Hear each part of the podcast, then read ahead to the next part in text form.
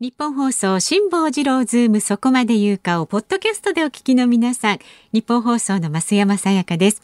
いつもポッドキャストでお聞きいただきありがとうございます、えー、皆さんご存知の通り辛坊さんは太平洋横断のため現在お休み中です。でも助っ人が豪華なんですよ。立川志らくさんに小倉智昭さんなど、そして日本放送が誇ります3大年齢がわからないアナウンサーの2人、吉田アナウンサーと飯田アナウンサー。まあ濃いですよね、まあ、ちょっと心配もあるかと思います。混ぜるな危険なんていう感じしますけれどもね。三代ってねあと一人誰なんでしょうかねとかいろいろ考えてしまいますが。まあ日々ねみんなでアイデアを出し合って日替わり助っ人の曜日に合わせた企画。そして専門家の方をお招きして全員で辛坊治郎ズームの屋号を守っていきます。ポッドキャストをお聞きの皆さん、私たちと一緒に辛坊さんの帰りを待ちましょう。さあ、それではお待たせいたしました。今日のズームそこまで言うか、始まり始まり。5月18日火曜日、時刻は午後3時半を回りました。FM93、AM1242 ニッポン放送ラジオでお聞きの皆さん、こんにちは、カンニング竹山です。パソコン、スマートフォンを使ってラジコでお聞きの皆さん、そしてポッドキャストでお聞きの皆さん、こんにちは。ニッポン放送の増山さやかです。辛坊治郎ズームそこまで言うか。この番組は太平洋横断にチャレンジする辛坊さんの帰りを待ちながら期間未定で日替わり助っ人パーソナリティが今一番気になる話題を忖度なく語るニュース解説番組です。毎週火曜日は週替わりになりますけれども今日の助っ人パーソナリティはカンニング竹山さんです。どうぞよろしくどうも皆さんお邪魔いたします。カンニング竹山です。いやもう増山さん本番前もちょっと話したんですけど、えー、一番初めのオープニングのね、えー、この FM93、うん、ええ AM1242 っていうこれがこれがね、俺の口にな、あ、合わ、合わないんですよ。違う形になってますよね。やっぱり俺、俺の口は赤坂になってるから。だからもう、ここを一番ね、やっぱり、もう、がっつり読みながら練習したっていう。もう黙ってると赤坂になっちゃうから。慎重に読まれてそうです。ここ間違えるとね、やっぱ怒られるじゃないですか。何気に僕、芸能生活30年ぐらいなんですけど、有楽町でこうやってメインで喋らせてもらうの初めてなんですよ。初めてですか？初めてなんです。ゲストとかはね、若い時からちょこちょこ来させていただいてましたけど、初めてだからちょっと緊張しますよね。あ、違いますやっぱり雰囲気すごく。いやいや、それ違いますよね。だっていきなりだって入った時に、日本放送の偉い人が挨拶に来たから、やめてくれ、やめてくれと。赤坂でもそんなにないのにと。そんな素材じゃないよ、俺はと。いやいやいやいやいや。さっきちょっと嬉しくてですね、あの、いつもの、まあ、僕らがこ、ここの局に来ると僕らが裏になるんですけども、えー、ナイツがやってたんでね、あの、それどんな調子か見たくて行って手振ってきました。そうなんですよね。ちょっといっぱい見学させていただきましたけど。はい。そうでしたか。あの竹山さん。はい。このズームが土曜日にお送りしていた時に、一度あのゲストとしてね、ねご出演いただいてるんですよね。はい、一度呼んでいただいて、はい、もう内容何か忘れましたけど、なんかあなんかニュース呼んでもらえるんだっていうのがありましたよね。辛、え、坊、はい、さんとはそもそもどういうご関係というか。いや何もないですよ。あ何もない。昔小さい頃ズームイン朝見てたぐらいで。みんなとほぼ一緒のご関係。はい。でもいつの間にかこの辛坊さんがいろいろね、あのニュースやったりとか、うん、ラジオやったりとかで、えー、で、やっぱりなんかわかりやすいなとか、そういうことかっていうのがいっぱいあって、うんはい。で、自分が、えー、何年前かな、一番初めニュースと触れ合ったのは、その赤坂のの局で、ニュース番組やんないかって言われて、で、夜ね、名前はいいのかなって言っても、はいはい、ディグっていうね、うん、ニュース番組を何何年ぐらいやったんだろう ?3 年か4年、はい、3時間かなんかでやってたんですよ。うんで、それくらいの時に相当いろんなことをできなくて悩み、いろんな指導もされて、で、どうしようかなと思った時に、やっぱりいろんな、やっぱり同じラジオ番組いっぱい聞き出したわけですよね。だからラジオ番組っていろんな考えの人がいろんなこと発言するから分かるなと思って、うん、で、その延長でいろいろコメンテーター的なものとかそういう仕事も来たんで、はい、まあそれなりに自分で勉強している時にやっぱ辛坊さんのラジオとかも特に聞くようになってきて、はい、だからもう、それこそあれですよ。もう初めて言いますけど、はい、LF だけじゃないですからね。それこそ関西の ABC も聞いてますし。ね、たくさんされてますもんね。あともう神戸のキス FM さん聞いてますよ。もうじゃくまなくすごいですね。そうですよ。今キス FM もいつもか鍋谷さんがやってるからね。あ そうですね。鍋谷さんやってんだと思って。スタッフで入ってますけどね、こっちには、ね、そうなんですね。あれじゃかなりの辛抱フリークっていう感じ。いや、だからあの、助かってますね。もちろんあの、辛抱さんの言うこともそ そのままってことはないですけども、えーえー、まあそれで勉強して、あ、そうか、そういう考え方もあるんだとか、ニュースの裏はこういうことになってたんだとかなって、じゃあ他の意見の人はどうなのかなとか、はい。いろいろこう他のも聞いたり、いろいろ読んだり、いろいろしながら、一応自分の中のこう、なんていうかな、うん、字だけ入れるというか。自分で入れて何、じゃあ自分は何て言おうかなっていうのをやってるんですけど、けど結局 どんなに勉強しても、何にも勉強しなくてわーって言ったとしても、SNS で叩かれるのは一緒ですよ。何言ったって叩かれる。まあこの時代はね、はいそうですよね。もうそうですね。もうこっちが、こっちが寄りのことを言えばこっちが寄りの人から叩かれる。こっち言えばこっち叩かれる。時には政権用語だって言われるえ。え時には反政権と言われる。ええもう俺は何なんだ。俺はただ自由に生きてるだけだってええいええうことなんですけど。あでも割とご自分でそういうのをチェックされたりするんですか？SNS とかは。あ、やりますね。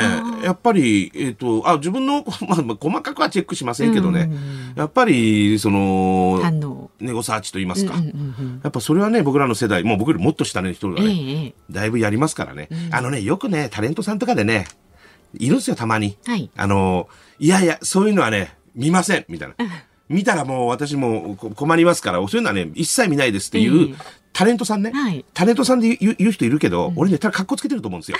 本当は見てるだろうと。お前タレントなんか仕事やったらわががわががの仕事なのに、何が見ねえだバカ野郎っつって、見てんだろお前って、見てるって言えよお前って、いつも心の中では思ってるけど、あ、そうですかって、嘘つきながら生きてますね。なるほど。はあーそうですね今日もちょっといろんなことを見透かされてそうで怖い気がしますけれども、お手柔らかい。いにや、。とんでもないです。もう生放送ばかりやってますんで。まあでもそうですよね。もう、はい。もちろんテレビラジオもそうですけれども、はい。毎年ライブなんかもねこう去年はちょっとできなかったそうですね。去年はね、あの、配信でん。やったんですけども、放送禁止というライブをもう今年で13年目はい。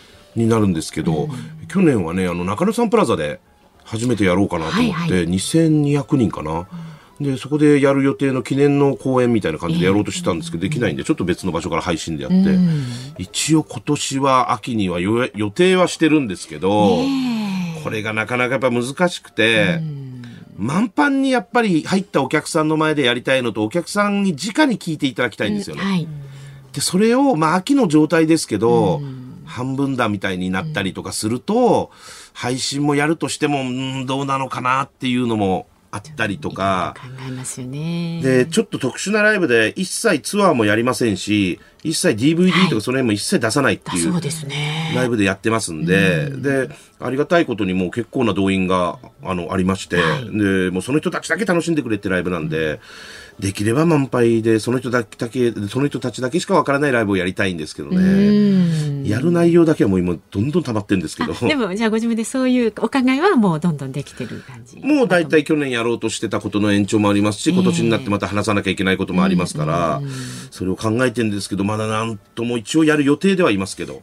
ですね。秋それがまあできるかできないかっていうのもね今日のねいろいろお話に通じる部分はありますからね。いやいや、本当にそうなんですよね。あのー今オリンピックの問題でね、いろいろほら、みんなとこう、オリンピックやるかやらないかで、わーわーなってるじゃないですか。で、まあ、ほら、アスリートに文句言ったりする人いるから、それはやめろよと思うんですよ。俺、その中で実は一番苦しいの誰って聞いたらアスリートですよ。はい。一番これ、本人が一番苦しいんですよ。みんなで、いやいや、俺一生懸命練習してきて、やりたいけどやりたいって言えねえしっていうのも、気持ち的なもんもあるし、あとオリンピックのアスリートって言っても、言うてもアマチュアだけど、スポンサーが書いてますから。はい。あそうですよね。はい。金もらってずっと練習もしてますから。で、そのスポンサーさんが、やっぱりそのオリンピックのスポンサーさんだったりするわけで、そうなると言えないでしょ？そうですね。そう。それをでも自分の意見言えよっていう人もいるけど、いやいや言えないでしょっていうのが、僕一人間だと思うんですよ。だからそれで言うとアスリートの人が一番苦しんでるはい。っていうのはあります。で、オリンピックどうするかってあるんだけど、これやっぱり学生の時から体育会系って強いなっていうのが最近思って、はいはいはいあの、今映画見ちゃいけないでしょ、東京って。はい。でも映画作る人も、あの、死ぬ思いで作って映画監督になりたかった人も学生の時から夢でやっと映画監督、助監督から始まって、はい。やっと映画作れて、で、お金引っ張るとこやっとできて、やっと撮影したら上映できないっていう、この虚しさもあるでしょ？舞台でやってる演劇の人も半分しか入れちゃいけないとか、その虚しさもあるじゃないですか。学生時代も、なんだかんだで、体育会系の部活の方が強かったじゃないですか。うん。はい。ね、あの、な例えば何かな、囲碁将棋部ですって言われた時に、ちょっと周りが部活じゃねえみたいな目で見る時あるじゃないですか。まあちょっと部活なんだけどね。だけどね。はい。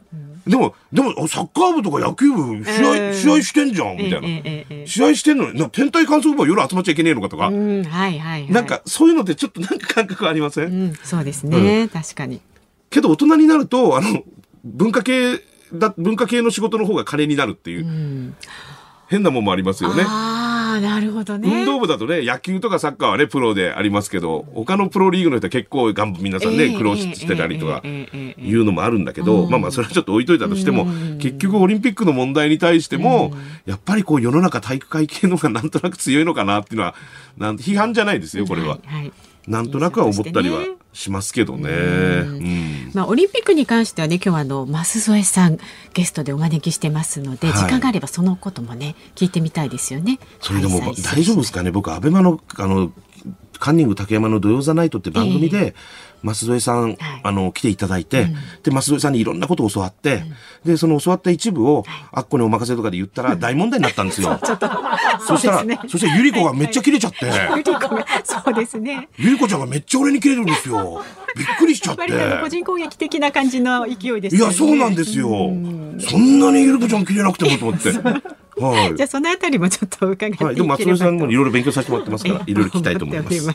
今大丈夫です。いらんこと言ってないですね。大丈夫ですね？大丈夫だと思います。すいま はい、まず株と為替からお伝えしていきます。今日の東京株式市場日経平均株価は大幅反発となりました。昨日と比べまして582円1銭高い2万8406円84銭で取引を終えました。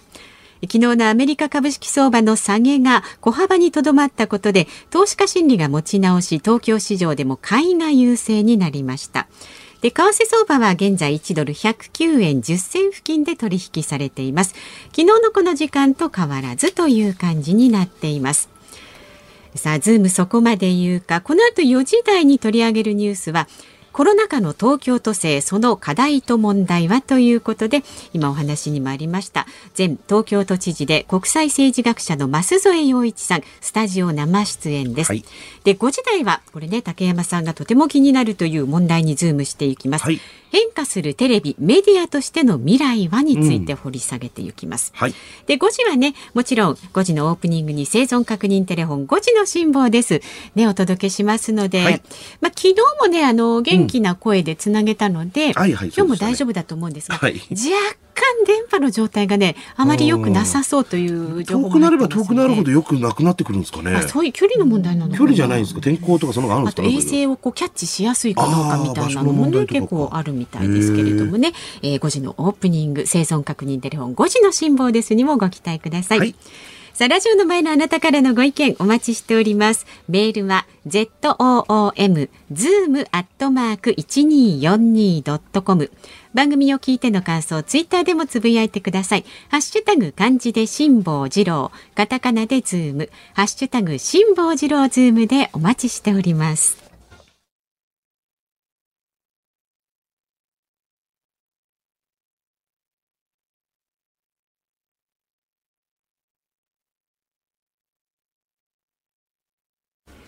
ニッポン放送がお送りしていますズームそこまで言うか。今日はカンニング竹山さんとお送りしています、はい。でこのコーナーニュースデスクの森田さんにも入ってもらいます。よろしくお願いします。よろしくお願いします。ではまずは昨日夕方から今日この時間までのニュースを振り返るズームフラッシュです。自衛隊が運営する新型コロナウイルスワクチン大規模接種センターの予約の受付は初日の昨日から希望者が殺到しました大阪会場分はおよそ25分間で用意した2万5000件すべてが埋まりました。岸防衛大臣は今日の記者会見でワクチンの大規模接種センターに関し架空情報を使って予約しないようにするためシステムの一部を回収すると明らかにしました。取材目的で架空情報を使い予約した朝日新聞出版と毎日新聞に対して悪質な行為であり極めて遺憾だと述べました。パレスチナ自治区ガザの保健当局は昨夜イスラエル軍による空爆で医療施設にも被害が出たと発表しました。空爆は8日目を迎え死者は子ども61人を含む212人負傷者は1400人に達しました。一方イスラム組織ハマスもイスラエルへのロケット弾攻撃を続けています。建設アスベスト被害をめぐる集団訴訟に関し昨日与党のプロジェクトチームは最大1300万円の和解金を支払う救済策をまとめ原告側も受け入れる方針を表明しました。政府は今日入管難民法改正案を取り下げる方針を固めたと複数の政府与党関係者が明らかにしました。野党は入管施設収容中のスリランカ人女性が3月に死亡した事案をめぐる政府の対応に反発していました。内閣府が今日発表した2021年1月から3月期の国内総生産の速報値は実質で前期に比べ1.3%減りこのペースが1年間続くと仮定した年率換算は5.1%減となりました。1月に2度目の緊急事態宣言が発令されたことなどが影響したとみられています。国連総会は今日国軍のクーデターによる混乱が続くミャンマー情勢をめぐりミャンマーへの武器禁輸措置などを求める決議案を審議する予定でしたが会合が延期になりました。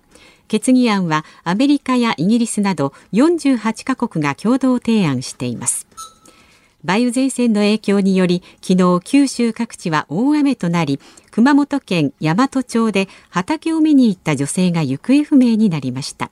益城町は一部世帯に一時避難指示を出し県は床上浸水4棟床下浸水11棟を確認したと発表しました。うん。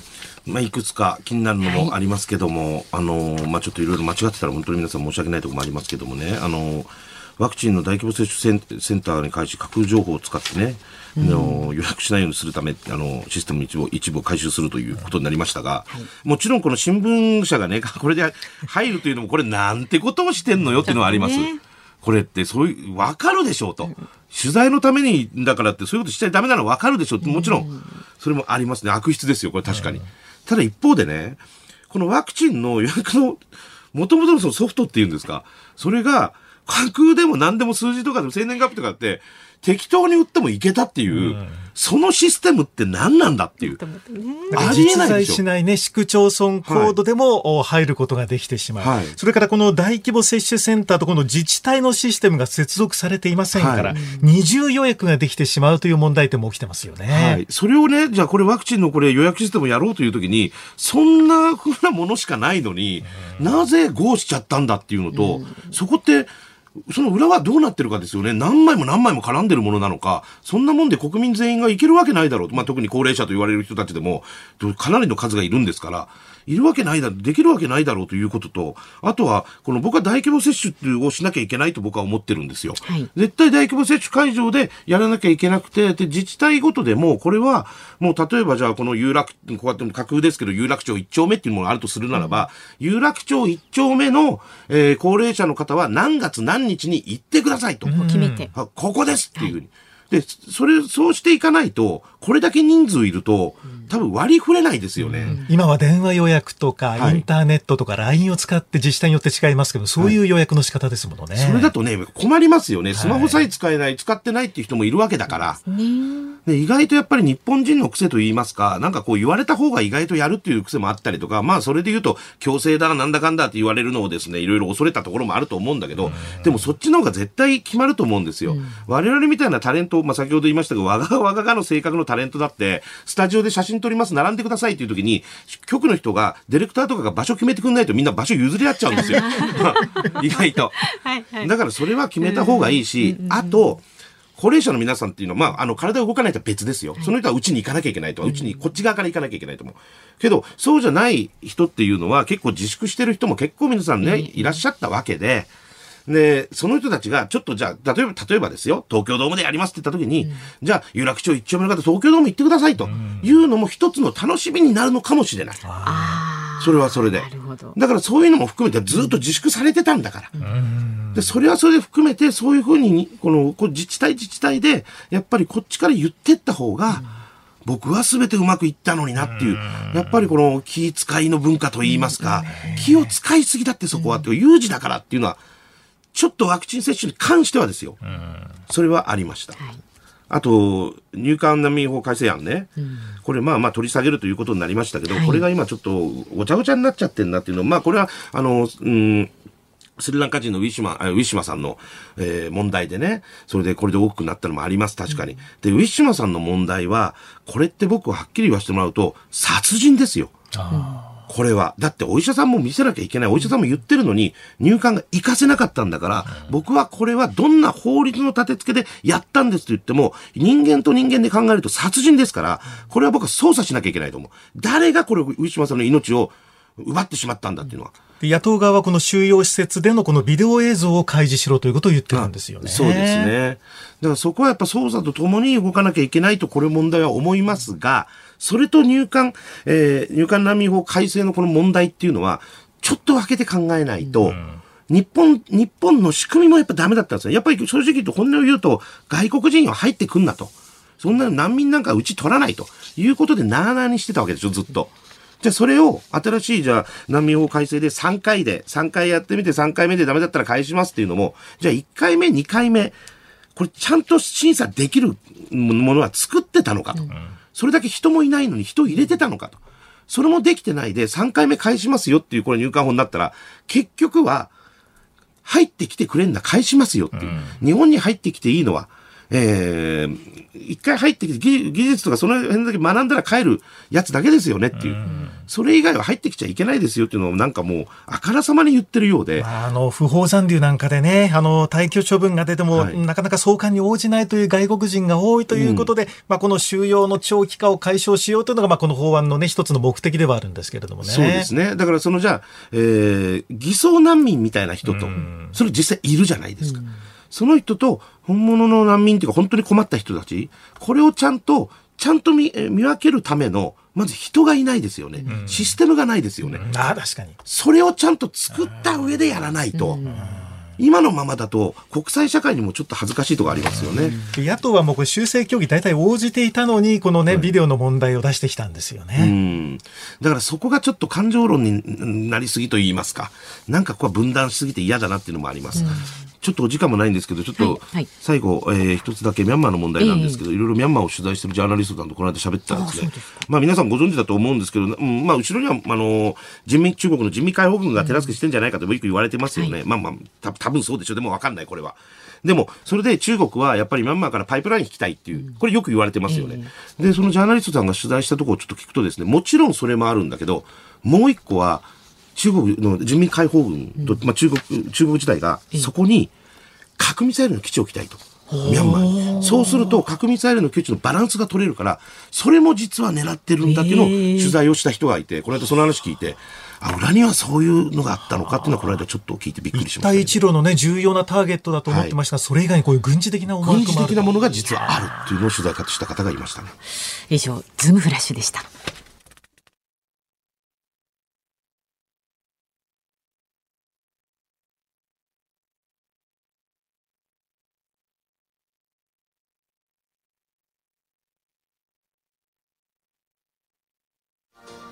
5月18日火曜日、時刻は午後4時を回りました。東京有楽町日本放送第3スタジオからカンニング竹山と。日本放送増山さやかでお送りしています。ズームそこまで言うか。辛坊さんが太平洋横断にチャレンジしている間、期間未定で毎週火曜日週替わりです。今日は助っ人パーソナリティカンニング竹山さんとお送りしています。してます。よろしくお願いします。早速ですね、はい、ご意見いただいてますよ。55歳の女性の方、大田区の看板のピンさん。はいテレワーク中に微熱が出てしまい午後は休みを取ってラジオをかけながら寝ていました、はい、気がつくと日本放送に合わせたはずなのになぜ竹山さんの声？ごめんなさい、はい、ああ火曜日なのに竹山さんの声がする。いよいよ熱が上がってきたと思ったら気のせいではなく本物の竹山さんでした、はい、嬉しくなって起きちゃいました。ちゃんと聞きますね。季節柄皆さんもご自愛くださいませはい。まあでもね少しゆっくり休まれてね、はい、ちょっとお疲れになって熱出てるのかもしれれないですからね。ね。はい、ありがとうございます、はい、お聞きの放送は日本放送そうです。日本放送です。はい、お邪魔してます。えー、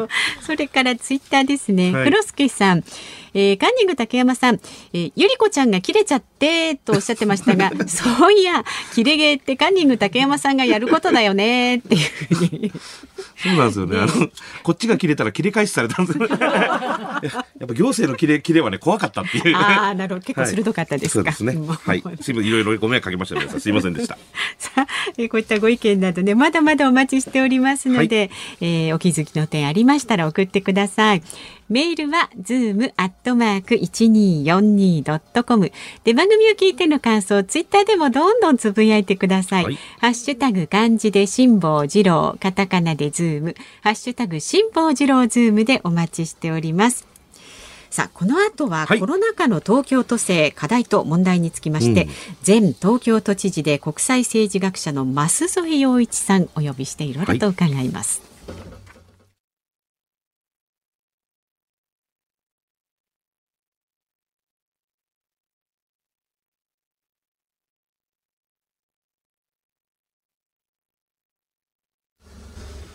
日本放送ズームそこまで言うか。この時間解説するニュースはこちらです。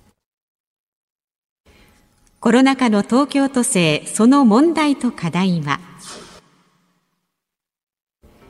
新型コロナウイルス感染症の収束が見えずワクチン接種が進む中東京都は昨日一般会計の歳出総額が4243億円の2021年度6月補正予算案を発表。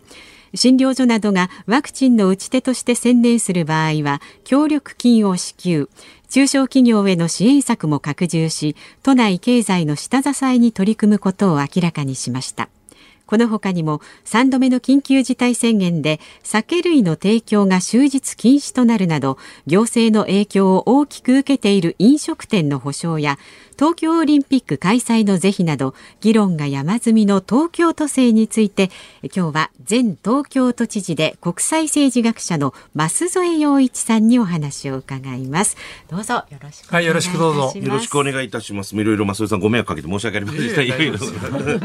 なんか増添さんもうワクチンの予約済んだっておっしゃったんですあのね、はい、1週間ぐらい前にあのクーポンが来たんですよ、はい。はい、ですぐトライしたんですけども、はい、もう全然つながらないと、うん、でやっとつながったらですね、はい、8月21日あなた1回目ですよって来てそんな先なんですか？これなんだと思ってで私と同じような人いっぱいいるんで、はい、相当苦情が来たんでしょうね、そしたらですねなんか昨日作業をして、例えば一人の方が15分かかる待ってる間がね、はい、それはだって例えば10分に縮められないかって言ったら縮められるってことは分かったみたい、はい、そうするとバーッと待ってる時間縮めると、はい、一つの会場で5分ずつこう開けば、結構枠増えるじゃないですか、うん、それで2万人枠増やせたんであの申し込む方は今日8時半からどうぞっつって候補は来たわけで、それでやったんですよ、頑張って。はい、全然ダメだネットですか？ネットもダメ、電話も全然ダメ。うん、でも諦めて仕事もあるし、はい、でちょっと昼前にね、ちょっと来週よったら、奇跡的にネットが繋がったの。それでやったら、1回目が、でもその途中2回ぐらいシステムエラーでパンクしちゃったんだけど、まあ一応結果的に言うと、6月7日に1回目。あれ、えらいことは、8月21日だから、2月以上前倒しになった。それで、えー、と3週間後の6月28日には、はい、6月7日と6月28日の組み合わせがさっき取れたんですよ、はい、お昼ぐらいに。じゃあ今日まさに先ほど取れたばっかりって感じ取れたばっか？りなん。ですよ。だけどまだ取れてない人もいっぱいいるし、ね、たまたま繋がったからラッキーなんで、これもうチャンス。を、まあどう生かすかっていうことなんだけど、ちょっとこれね、あのー、遅すぎますよ。ひどすぎる。増添さんみたいな方もね、今日いっぱいいらっしゃると思うんですけども、はいあの、なぜこんなことになってんですか？何なんですかこれは？もう、全くね、その、自治体に投げちゃったんですよ。はい、で、たまたま今日藤沢の方と話してたら、はい、もう終わったっちゅうんですよ。ただ、かかりつけの病院に行ってやすぐやれたと。はい、それから、おじいちゃんの方は足腰あの動かないからって言ったら、お医者さん来てくれて、はい、打ってくれたって、うん、でそういう自治体もあるんで各自治体でうまくいってるとことダメだとかで世田谷もかわいそうなのは93万人いますからね、はい、人口が、こんな簡単にいかない。だからねいよいよもうしびれ切らして、菅さんが自衛隊使ったわけですよ。ほう。で1日に1万人でしょ、はい、すごいなと思うかもしれないけど、うん、3か月やるわけですから、はい、90万人分あそこでやるわけですよ、お手町で。はい、しかし2回やらないといけないから、90万回ですね。はい、っていうのは45万人分しかできないんです。で首都圏3600万人高齢者がいて、はい、ああのいや日本で3600万人いて首都圏は900万人いるんです。年寄りは、はい、そのうち45万人いったら5%しかあの自衛隊の会場でカバーしないんで残りの95%は一生懸命自治体でやらないといけないのよ。そう考えるとねだからそう考えると道は遠いね。そうですね。それだから、んだからなぜその、そういうばらつきが出たりとか、なんでそのワクチン接種で、そういうこと自治体ごとにめちゃくちゃなそういうことになっていや、それはだから厚労省って国がきちんと大きなデザインを描いて、はい、こういうことでやりますっていう指示がないし、もう後手後手に回ってきてるわけですよ。で、あの、ワクチンが届くのが遅かったりとか、はい、それで、もうとにかく、これ戦争なんだから、コロナウイルスとの。うん戦争やってんじゃなくて、うん、平時のピクニックやってるような感じでやっちゃってるんですよ。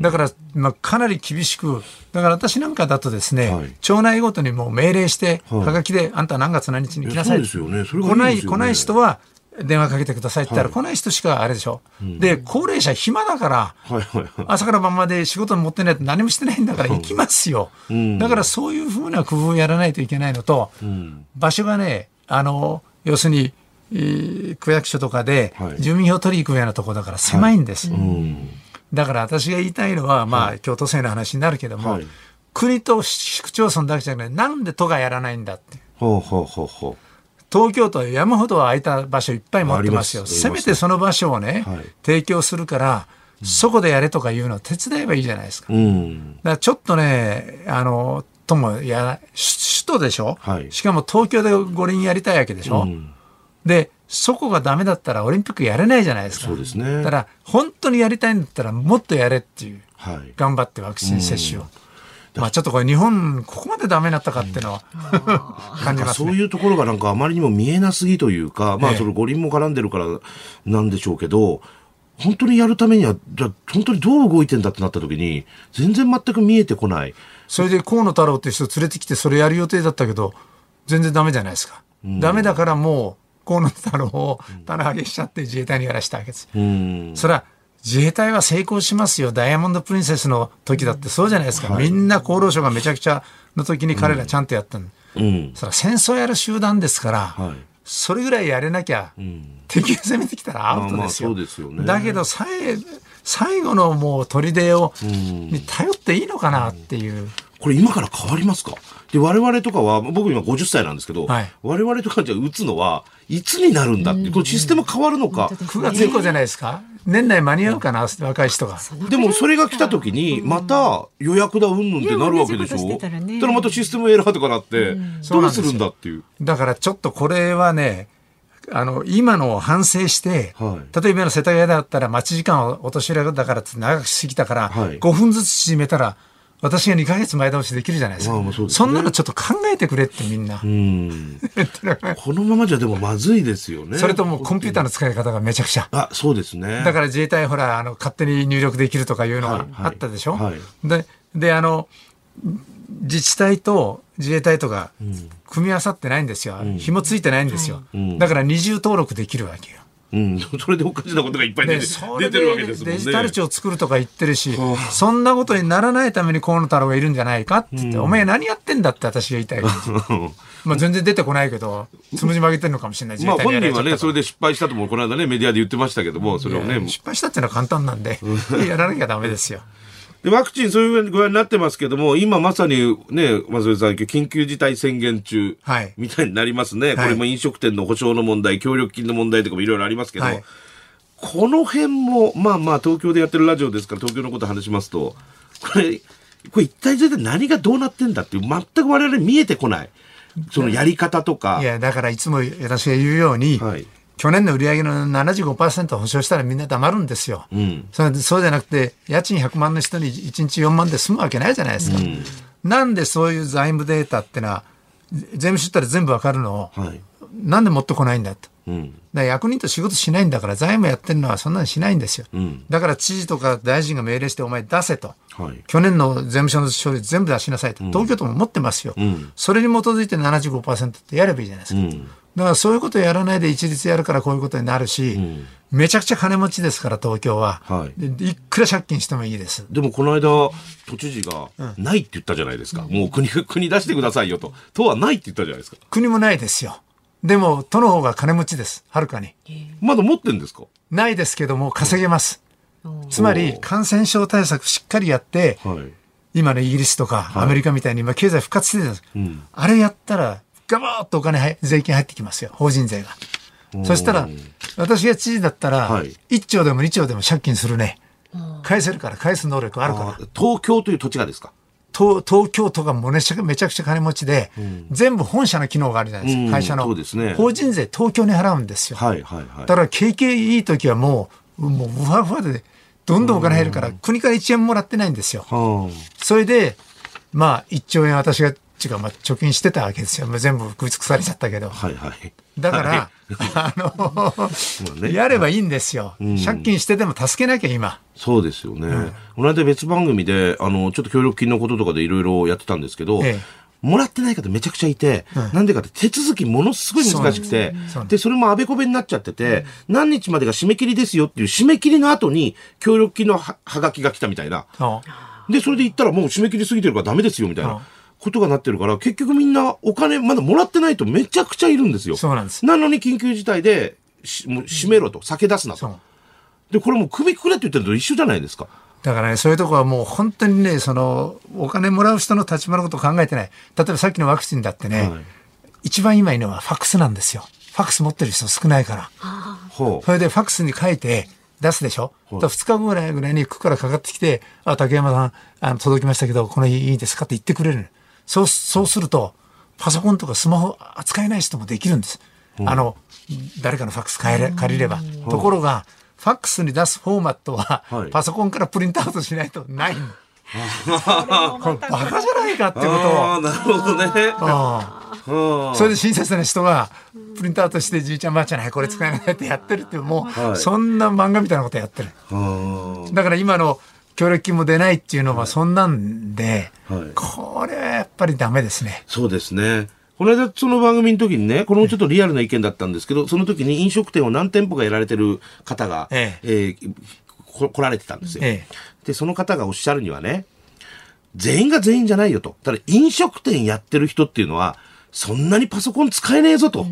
要は腕一本できてるわけだから。そうそうそう。そっちそんな得意じゃねえんだと。板前さんとかね。そうです、そうです。そっちより料理の腕とかでみんな生きて店開いてるわけだから、その人とかにパソコンでうんぬん、ネットでうんぬんってダメだろうと。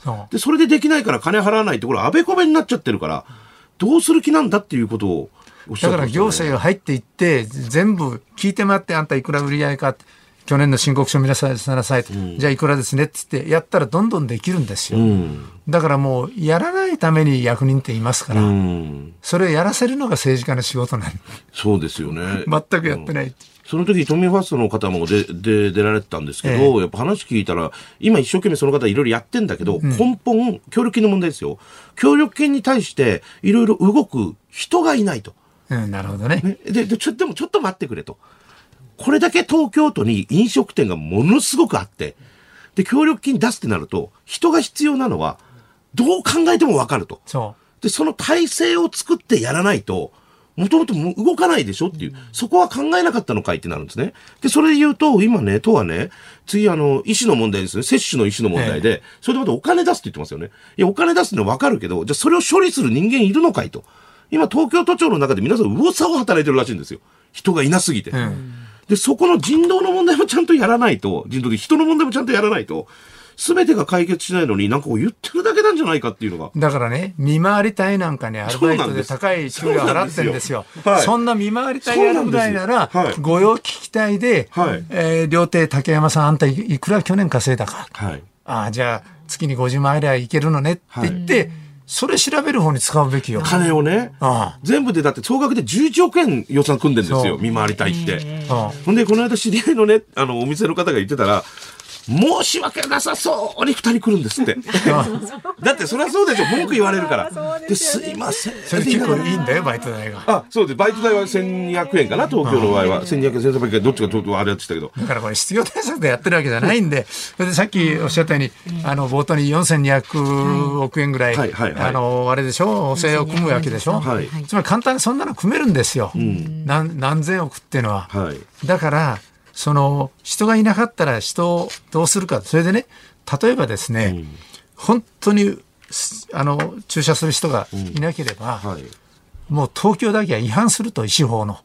それでこれは訓練すると、はい、ね2週間訓練して打てるようにするのをどんどんボランティアでやらせると、うん、いうことをやったっていいんですよ。できるんですか？そういうこと。できませんよ。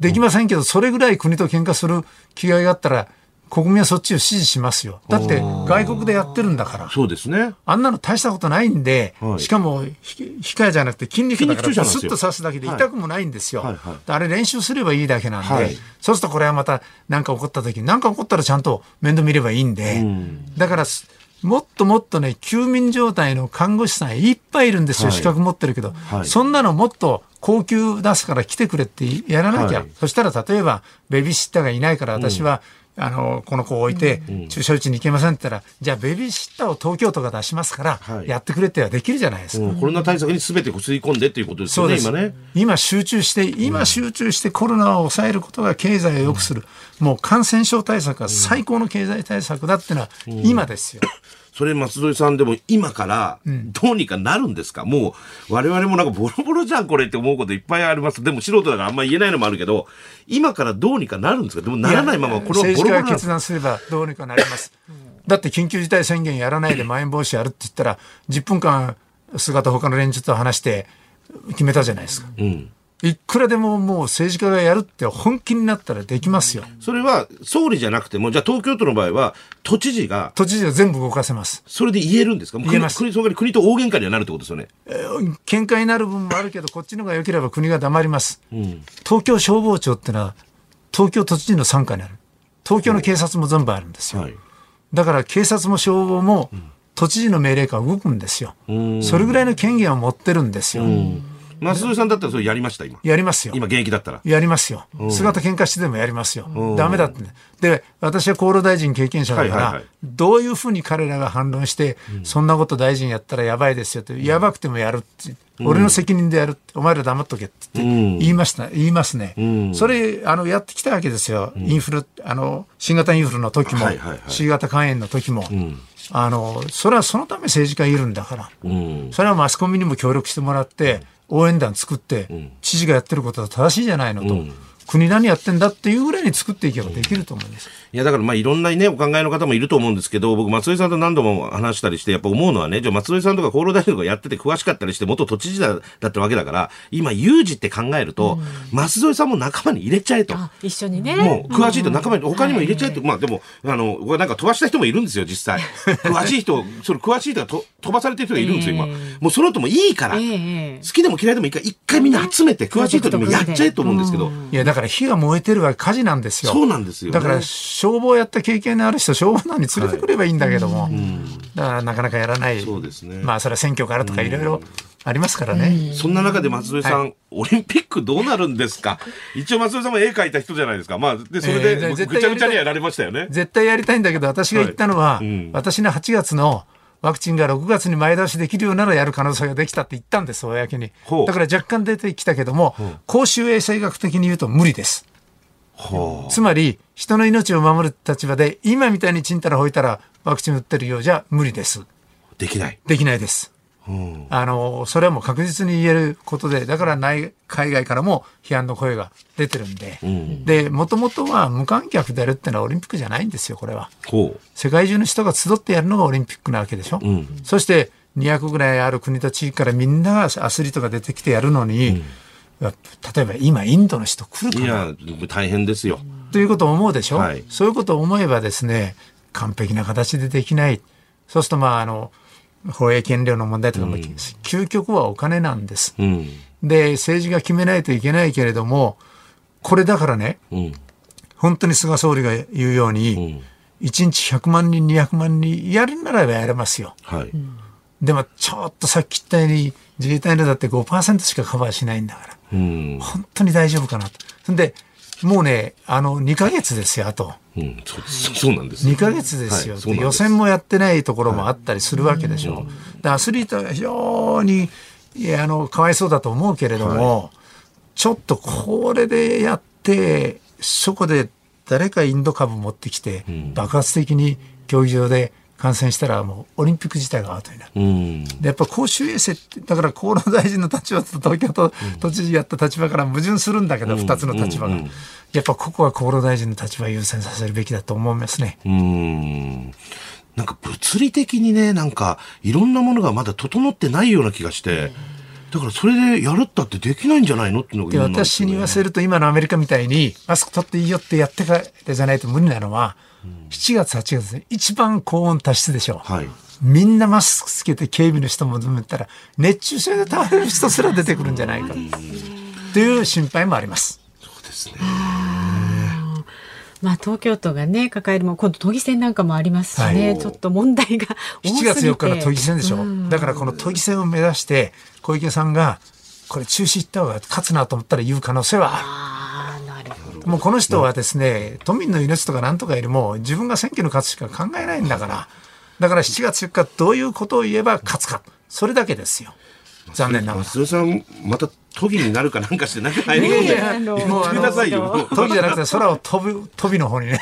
何言ってんですかうん、もう本当頭痛いですね、本当にね。ですね。まあだけど、今日みたいにちょっと世田谷頑張れば、できるわけですもんね。できたんだから、私は、そうですね。私は嘘つかないから、できないならできない。しかしできたらできたって、もうツイートしてますから、これは嘘ではありません。だからやればできるってのを実験して、まあ、あの、つながったからよかったんだけど、で,、も、ぜひそういうことみんなやればできると思います。まだまだちょっと改良、まだ希望はある。ワクチンに関してあると思います。さあ、今日のゲス今日のゲストお忙しい中ね、お越しいただきました。前東京都知事で国際政治学者の増添洋一さんでした。どうもありがとうございました。ありがとうございました。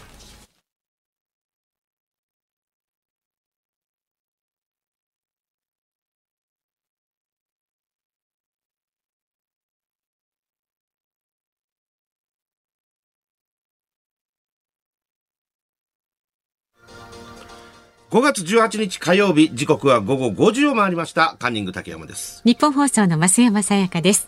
ズームそこまで言うか。辛坊さんが太平洋横断中期間未定で今日は助っ人パーソナリティのカンニング竹山さんとお送りしています。はいさあ、ここからは生存確認テレフォン5時の辛坊ですのお時間です、うん、ね、ニッポン放送から持たされた衛星電話に電話しちゃう企画ですが、はいはい、早速じゃあかけてみましょう。繋がらないかもしれないんだ。そう。で、辛坊さん現在ね、うん、東京から東へおよそ5000キロちょっと離れた太平洋上にいて、はい、で、実は昨日からこうゴールのあるサンディエゴのこう東へあまり進んでなくてね、南から風が吹いてるので、ちょっと北へ100キロほど上がっちゃって。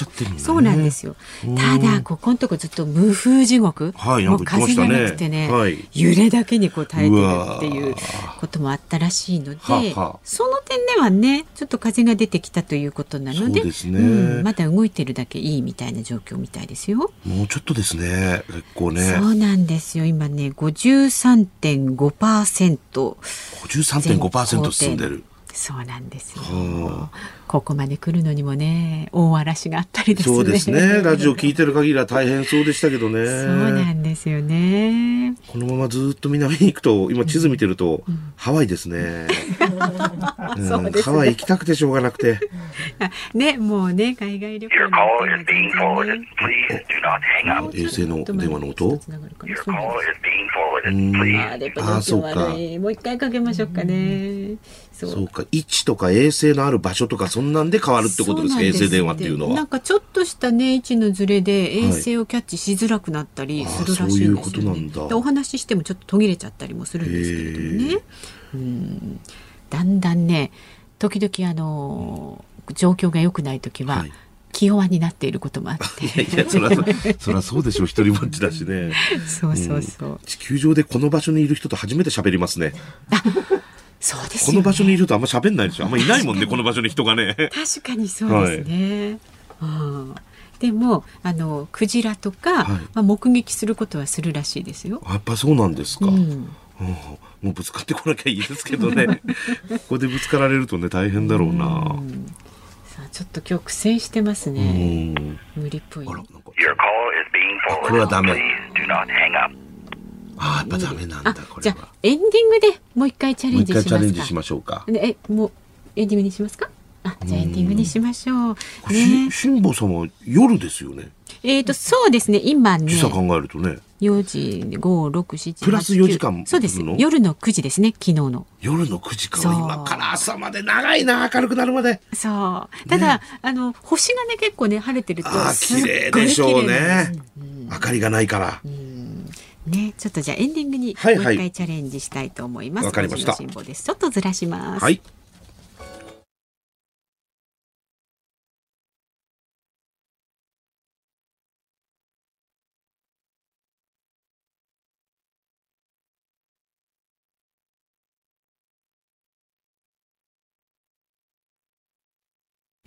日本放送がお送りしているズームそこまで言うか特集するニュースこちらです。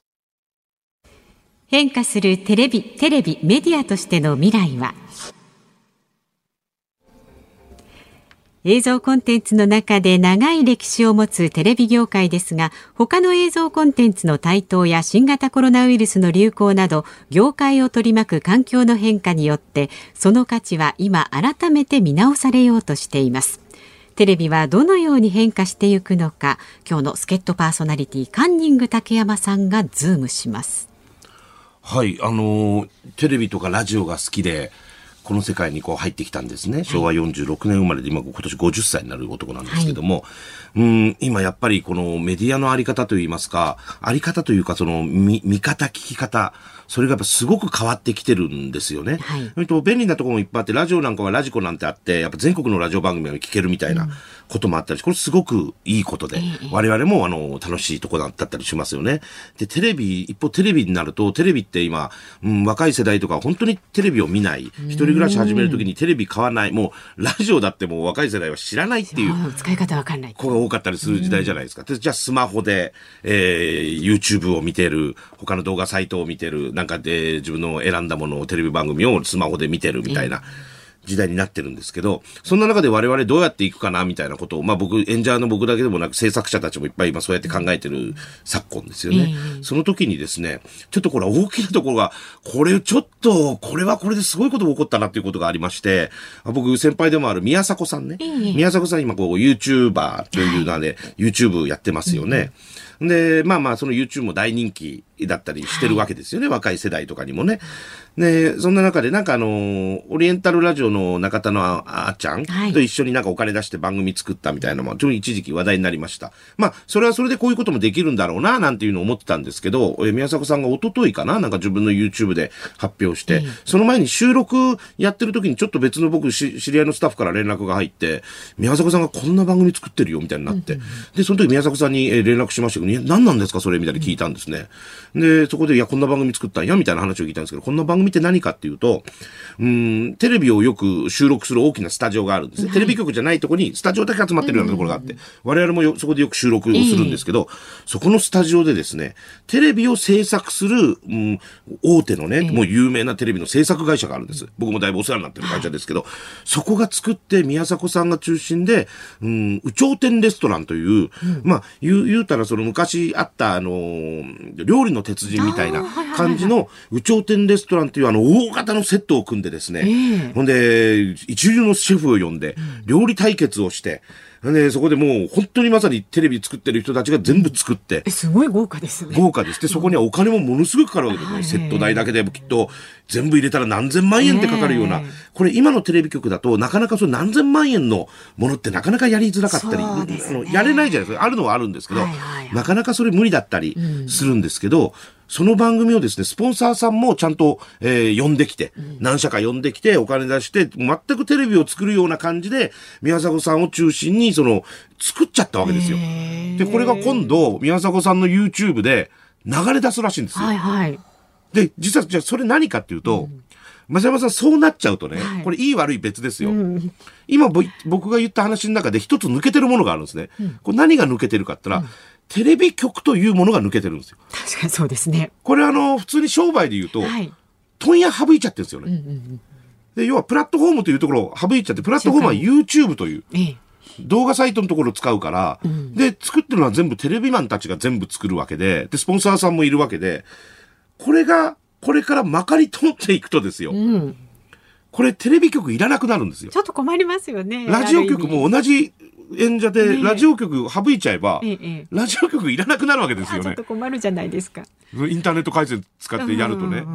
で、そうなると、これ何がプラスかっていうと、はいまあ、プラスかと言いますか、その、じゃあ、制作してる制作会社も、これを損するのにきっとやらないですよね。うん、ちゃんとお金でプラ、商売としてプラスになるからこれやるわけですよね。はい、演者とかもスポンサーさんもみんな仕事でやってるから、これ、ビジネスとして儲かるぞっていうことできっとやってるわけですよね。ねってなると、先ほども言いましたけど、テレビ局というテレビのプラットフォームを流す必要がなく、うん、だって若い子もテレビ見ないじゃんっていうの前提でやってるわけですよ。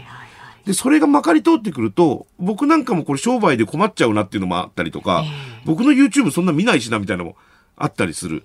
でも、そうやって制作がそうやってできるようになってくると、いよいよここ10年ぐらいで変わる変わると言われてて、実際メディアが変わってきてんだけど、いよいよこれどっかにメス入れちゃったなっていう。だからこれ変わっていくな。でもこれ時代の流れでしょうがないと思うんですよね。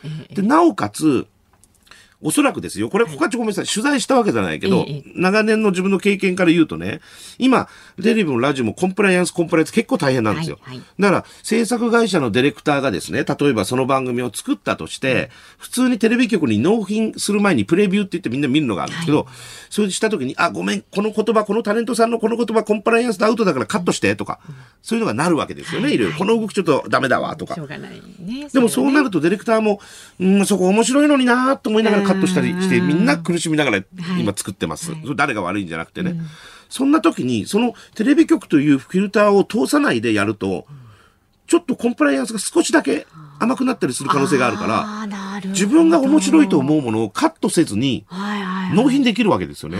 ってなった時に、仕事をするということで考えると、仕事楽しいですよね。そうですね。ってなるでしょ。はい。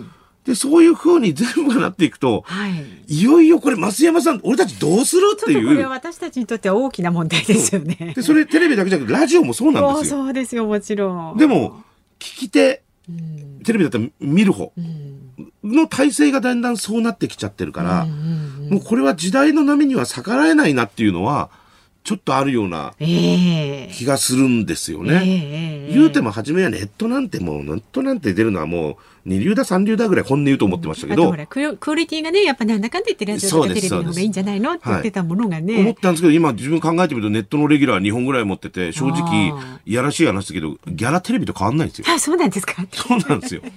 正直言うとね。そうなんですか、はい、そんなに変わらなかったりするんですよ。で作ってるのテレビマンたちだし、だから特に YouTube というところなんかそうで今までは YouTuber と言われる子たちがまあ言うたら昔のバラエティ番組でやってたようなことを個人で撮ってやって、い、っぱいやってますよね。お金もかけずにやってて、お金かけてる子もいるけど。でもそれが最近はいろいろ YouTube にテレビマンたちもみんな入ってきて、テレビ我々のタレントみたいなのも入ってきて、そして宮迫さんが作ったみたいに大きくテレビ作っちゃってるから、もう次は YouTube でそれが慣れてきちゃうと、YouTube のクオリティが上がってきちゃって、本当だ。だんだんだんだんこの YouTuber って子たちも育たなくなってくるし、あとここに実はまたからくりもあって、テレビ局とかラジオ局の局員さんはいいんですけど、うん、制作会社の人も、僕もタレントでも50ですけど、40過ぎて50になってくると、だんだん弾かれてくるわけですよね。今若い子向けに若い子向けになるから。そうするとディレクター陣もそうで、一線で今までテレビ作ってたんだけど、もう今ちょっと時代違うの若い子で作りたいんだよという時に、40、50のディレクター仕事なくなってみんな何やるかって言ったら YouTube 作ったりいろいろしてるんですよ。タレントさんと組んで。そうすると YouTube のクオリティ、クオリティが高くなりますよね。ああ、そういうこと、テレビ屋が作ってるから。そうですね。で、そこにちゃんとビジネス入れて仕組み入れると、宮沢さんが今度やろうとしてる番組みたいなことになってくるわけですよ。これ誤解ないように言いますけど、いい悪いじゃないですよ。はいはい、俺はすごいとは思ってますけど。うん、で、これが、いろんなタレントさんとかでいろんなプロダクションと組んだりとか、うんうん、テレビ局のという問屋さんをちょっと仲間に入れずにこっちで YouTube でこんなの作りますよ、お金も集まったから、うん、こっちの方が儲かりますからって、なった時に、本当にいよいよ変わっていく。あの新しい試みいいと思いますけどどどどどうしましょうみたいなものがね。だから我々世代はそこに一生懸命追いつくようにするのか、うん、全く無視するのか、うん、そこをもうそもそろそろこのチョイスの選択の時期が本当に来ちゃったぞっていうのは感じてます。来ちゃいましたよ。はい、はい、以上ズームオンでした。はい